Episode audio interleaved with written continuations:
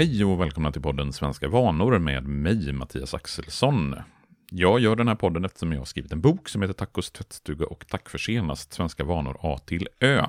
Den går att beställa på svenskavanor.se och det finns också en engelsk version som heter Beyond Fika. Podden som jag gör kommer ut en gång i veckan och då pratar jag i eh, några minuter om lite olika företeelser som är aktuella. Och den här veckan tänkte jag prata om vilken som är den första vårdagen i Sverige. Eftersom årstiderna i Sverige spelar väldigt, väldigt stor roll. Eh, övergången från vinter till vår är av stor betydelse här i Sverige. Och vi letar hela tiden efter nya vårtecken varje år. Det kan vara att den första tussilagon kommer upp eller att gatukontoret har sopat bort gruset från cykelvägarna eller att fotbollssäsongen kommer igång eller något liknande.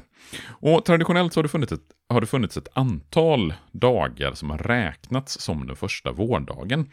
Vi kan ju å ena sidan se den meteorologiska definitionen som SMHI använder. Och då menar SMHI att dygnsmedeltemperaturen stabilt ska ligga över 0 grader för att det ska räknas som vår. Men när Sverige var ett jordbruksland så var sådana definitioner inte så mycket att komma med. Istället använder man lite olika dagar i kalendern. Och jag ska nämna fyra av de dagar som har räknats som den första vårdagen. Peter Katt den 22 februari, det är en folklig benämning på den dag som är en minnesdag för att eh, Petrus upphöjdes till biskop av Rom. Eh, dagen hette Petri Katedra, men fick istället det folkliga, folkliga namnet Peter Katt. Och framförallt i södra Sverige så har Peter Katt den 22 februari räknats, eller omtalats som den första vårdagen. En annan dag, det är Mattiasdagen den 24 februari. Mattiasdagen det är ju efter en av apostlarna som har fått sin aposteldag den 24 februari. Och om Mattias så har det sagts att han kastar stenar i sjön, eller kastar heta stenar i sjön. Och det, med det menar man att isarna börjar smälta, eftersom det sker kring de stenar som skjuter upp ur vattnet. Och det ska då vara ett säkert vårtecken. Om man går ytterligare några veckor framåt i almanackan så kommer vi till den 13 mars. Och då är Gregoriusdagen. Och man trodde att det väder som var på Gregorius skulle följa de kommande fyra veckorna.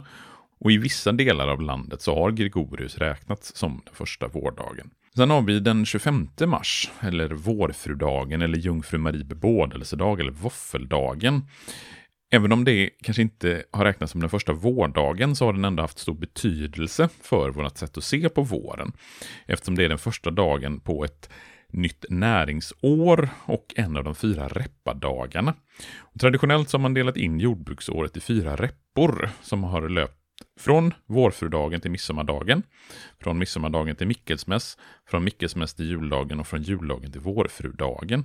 Och särskilt i de norra delarna av Sverige så har våren förknippats med vårfrudagen.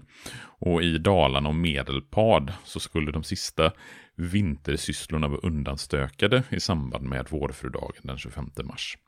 Så lite olika i olika delar av landet, för man ska komma ihåg att Sverige är ju ett långt och avlångt land och klimatet kan skilja sig ganska radikalt från de norra delarna till de södra delarna av Sverige.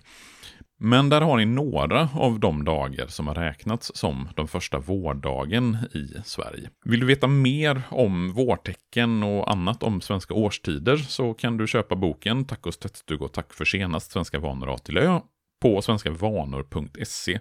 Du kan också följa högtider och vanor på lite olika sociala medier, till exempel Twitter och Instagram. Så hörs vi igen om en vecka. Hej!